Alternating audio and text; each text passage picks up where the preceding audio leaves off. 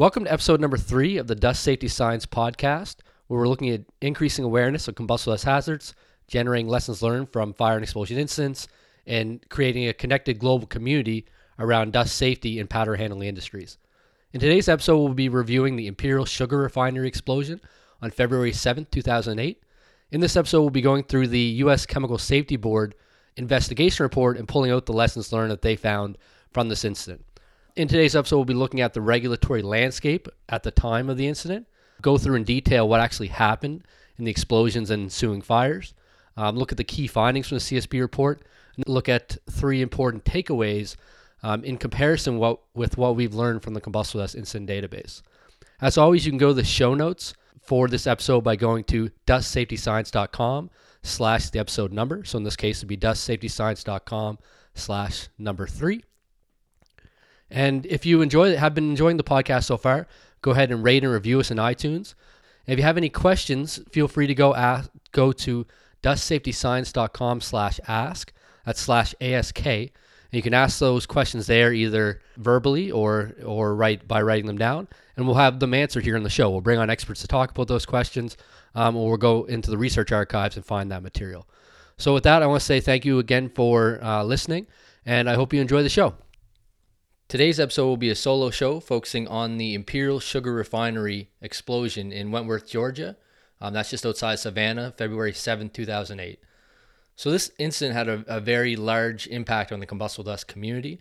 Um, it was quite a severe incident. There were over 14 fatalities, 36 injuries, um, and it came at a time that was really uh, the awareness of combustible dust hazards was increasing. The National Emphasis Program had just been released by OSHA two months prior to this incident occurring. Um, and then after this incident, uh, before the CSB, the Chemical Safety Board report came out, OSHA renewed its um, stance that it would move forward with rulemaking towards a federal combustible dust standard. So then the purpose of this episode is really uh, has a couple parts to it. One is to carry forward the lessons learned generated from the U.S. Chemical Safety Board in the 90-page report they released uh, over a year after the incident, where they actually sent a team out for four months to analyze the the destruction after the explosion, look at uh, documents from the company, um, do interviews with witnesses, and really pulled together a lot of great information that we can then learn from uh, moving forward with combustible dust safety.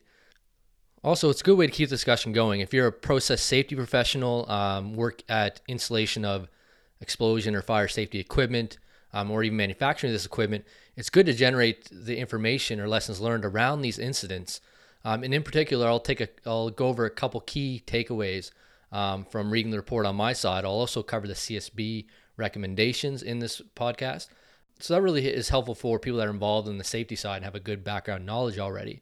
If you're a safety manager or a salesperson um, selling, say, original uh, manufactured equipment, it's also helpful to have a background understanding of, of how large scale incidents like this happen. Um, and then when you go and talk to your customers or your workers at your facility, you have a, a larger knowledge base from which you can draw on to uh, to illustrate the hazards that are involved. If you have any thoughts or questions about this specific episode or the Imperial Sugar Refinery incident, or even some comments on how it affected you and your uh, professional progression, you can go to the website dustsafetyscience.com slash episode three and leave a comment there. At the time of the incident, Imperial Sugar Refinery is one of the largest sugar refineries in the U.S uh, taking in raw cane sugar and processing into refined sugars, including granulated sugar and other specialty products.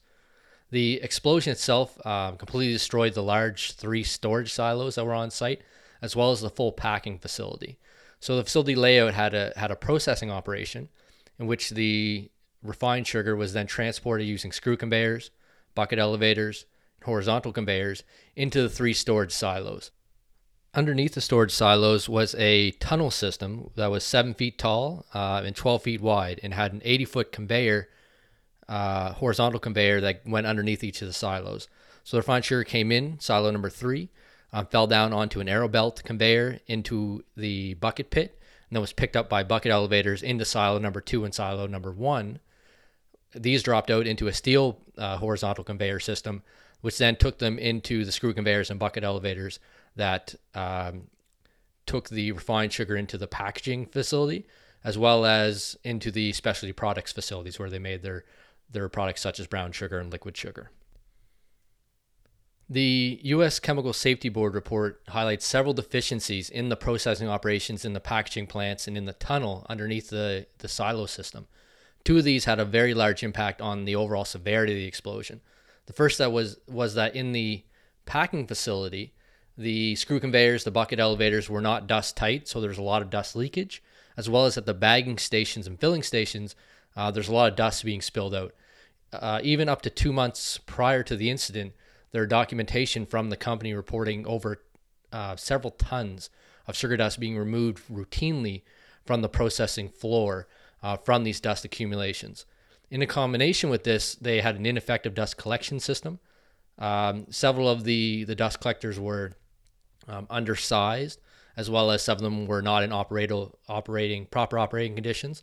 Um, afterwards, the CSB looked at several of the the pipes and ductwork and found that they were completely clogged with sugar dust. Sugar dust was not moving. This deficiency meant that at any point, if a, a flash fire and explosion did occur, there's a very large chance, a very large probability of having a secondary explosion and several secondary fires that could be quite severe. And that's that's actually what happened in, in this case. The second major deficiency that led to the actual ignition and primary explosion in this case was in the tunnel system underneath the storage silos. So routinely they would have blockages and clogs in the, the bottom of the silo, which would then cause the oncoming um, sugar dust that was on the conveyor system to fall off the sides or jam up or get dispersed into the air in the tunnel system.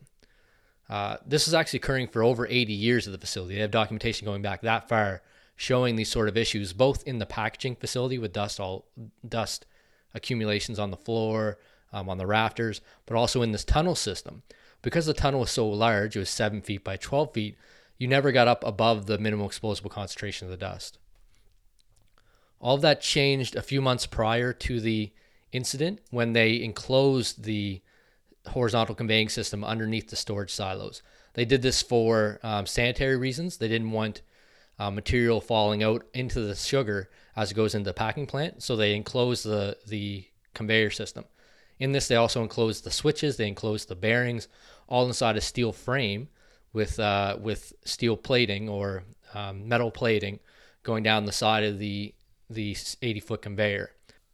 So now in the facility, we have the conditions to have a, a, primary explosion occur in the tunnel system underneath the silos, but also for this to propagate up through the bucket elevators, up through the screw conveyors into the packaging facility, which then has this housekeeping issue. Uh, which can then lead to large secondary explosions and fires. And that's indeed what happened February 7th at about 7:15 p.m. At this time, the the new CEO of Imperial Sugar Company was actually touring the facility. He had just been made CEO nine days prior, which just goes to show that these these incidents can happen at any time, even uh, even when a safety professional or the CEO or someone else is walking the facility. The group reported that they were startled when they heard a loud noise coming from the packaging facility um, that sounded like a large uh, pallet of packaging material falling off a forklift. Three to five seconds later, they, they heard a loud explosion, which actually knocked them to the floor, um, heaved the concrete floors, which were three inches thick, and knocked out several walls. And this was followed by a series of secondary explosions and fires that, that occurred up to 100 feet away from the storage silo system throughout the entire packing facility. Video footage from the from a nearby business shows how how kind of terrifying and devastating the the extent of the damage is. Um, and saw a large fireball shooting the air up to 15 minutes after the initial primary explosion incident. From interviewing witnesses and looking at the, the explosion damage within the facility, the Chemical Safety Board concluded that the explosion was initiated beneath silo number one and that it occurred due to a clog or a lump that gets stuck in the bottom of the silo chute which then caused overflow of sugar from silo number two as it moved along the steel belt. This filled the, the new enclosed um, conveying system, uh, allowing the dust concentration to get above the MEC. They looked at several uh, ignition, possible ignition sources. Um, they ruled out open flame as there there were no workers in the the silo system itself. Um, there were four electrical switches inside the enclosure. Two of those remained after the explosion. Both had um, explosion safety ratings, so they ruled those out. They couldn't rule out metal to metal friction sparks from, say, a jammed conveyor, but they did do testing. They were unable to ignite the dust um, with testing after the incident. They conclude that overheated bearings most likely caused the, the initial explosion event um, in the conveyor system. So the bearings overheated, getting above the MIT of the sugar dust, which was around 400 degrees Celsius or 700 degrees Fahrenheit. An interesting aspect that we have in, in this particular incident uh, is is that the CSB actually went through and looked at how this primary explosion ended up propagating throughout the rest of the facility, which we normally or typically don't have in a in every sort of incident. Um, this took a, a, team again over four months to to conduct the analysis. So what they believe happened was this initial explosion in the conveyor system. It propagated throughout the entire conveyor, all 80 feet. Every metal panel that was on the side of the structure they put on was blown off quite violently. So they were twisted, they were torn. The pressure wave went between silo two and silo one and knocked out the brick wall um, that was housing the stairwell adjacent to the silos. Um, and also heaved the again the three inch concrete floors above. Um, this dislodged a, a, lot of dust from the rafters from the floors that was accumulated around the area, and this led to the uh, secondary explosions and fires again up to 100 feet away from the initial ignition location.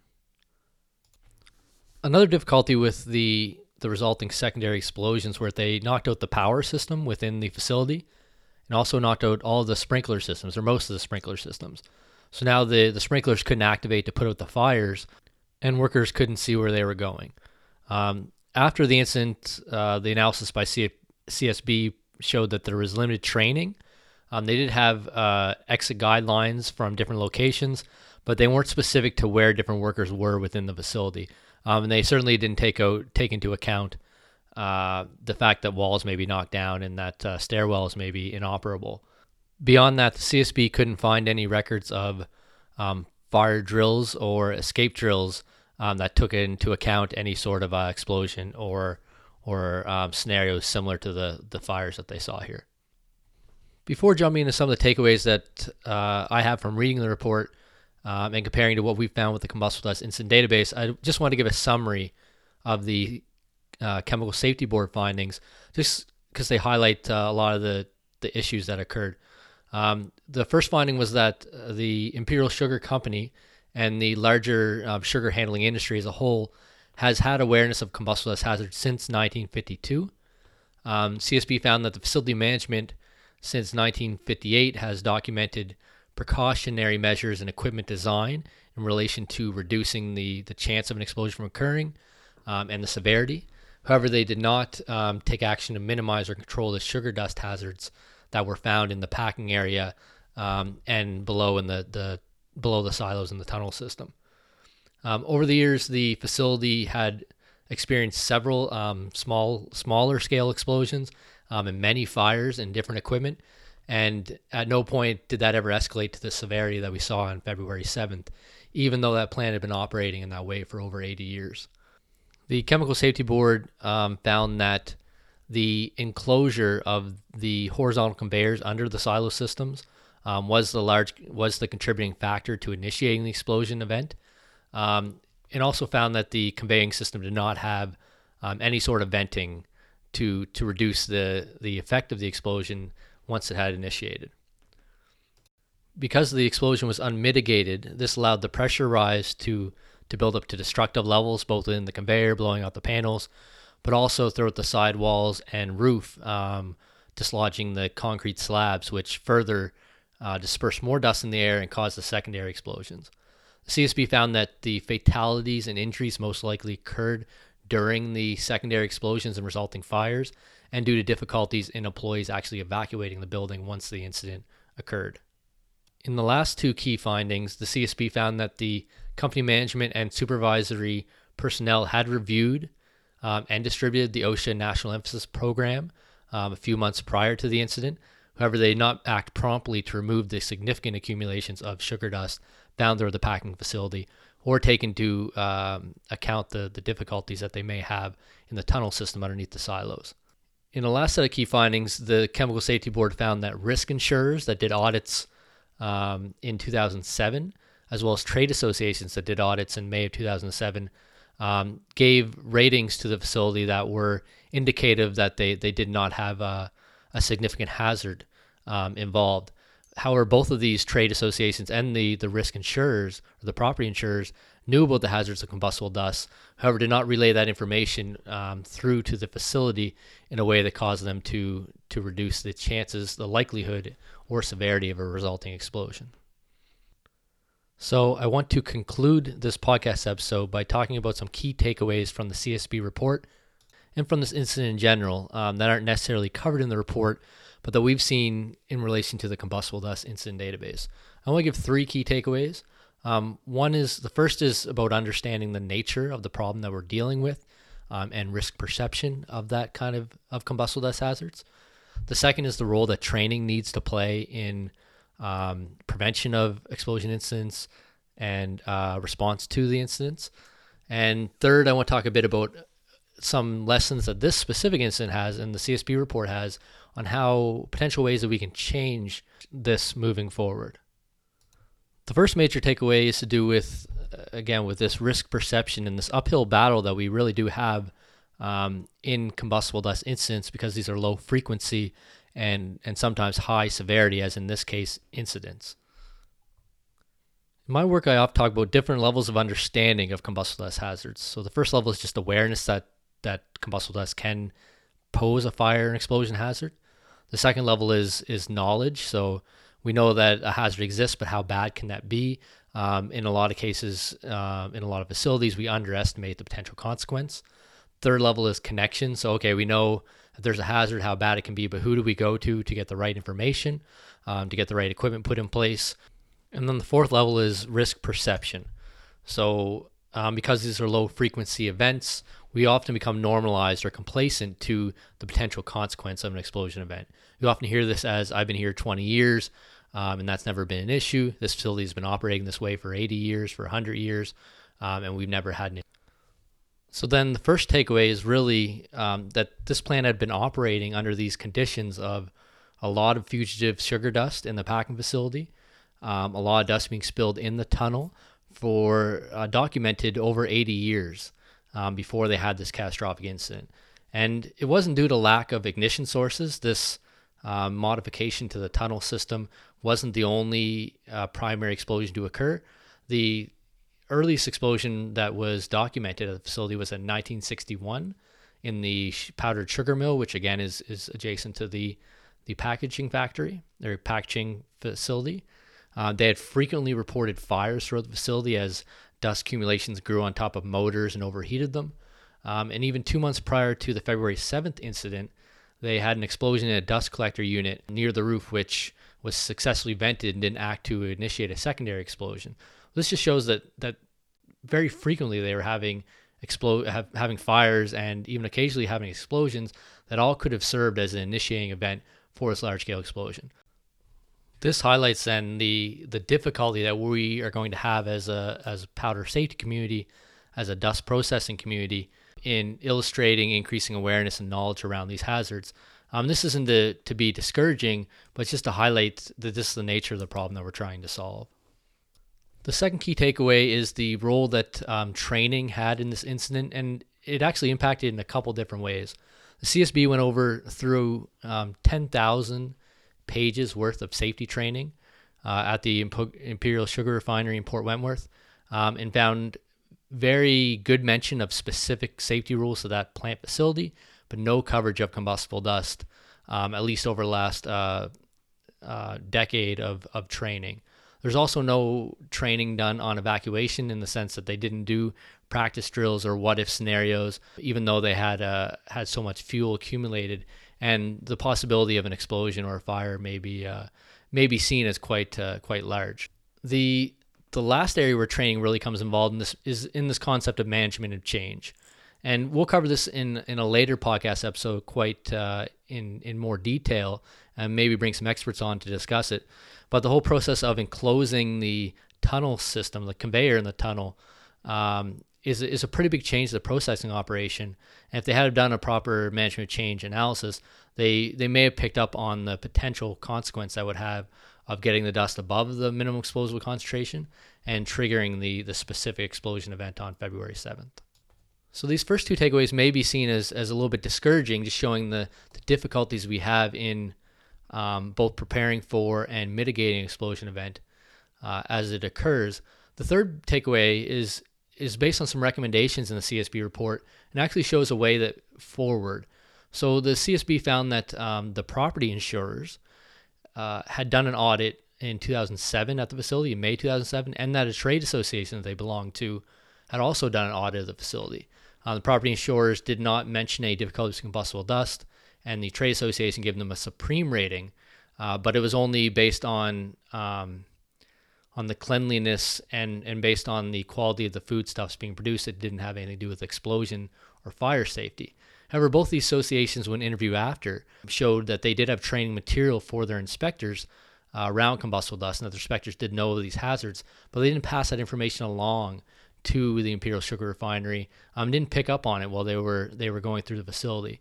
So this this gives us a way forward in that these trade associations and the the property insurers really can play a role in educating the plant owners and the facility owners that these are issues. Maybe push them towards a material that would better highlight the potential consequence and give them place to go to mitigate and, and prevent these sort of explosions from happening further.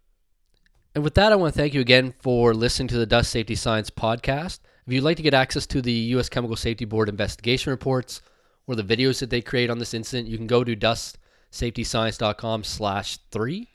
Um, if you have a question that you'd like to ask to the dust safety community, have an answer on the podcast, you can go to dustsafetyscience.com slash ask to that, get that question answered there.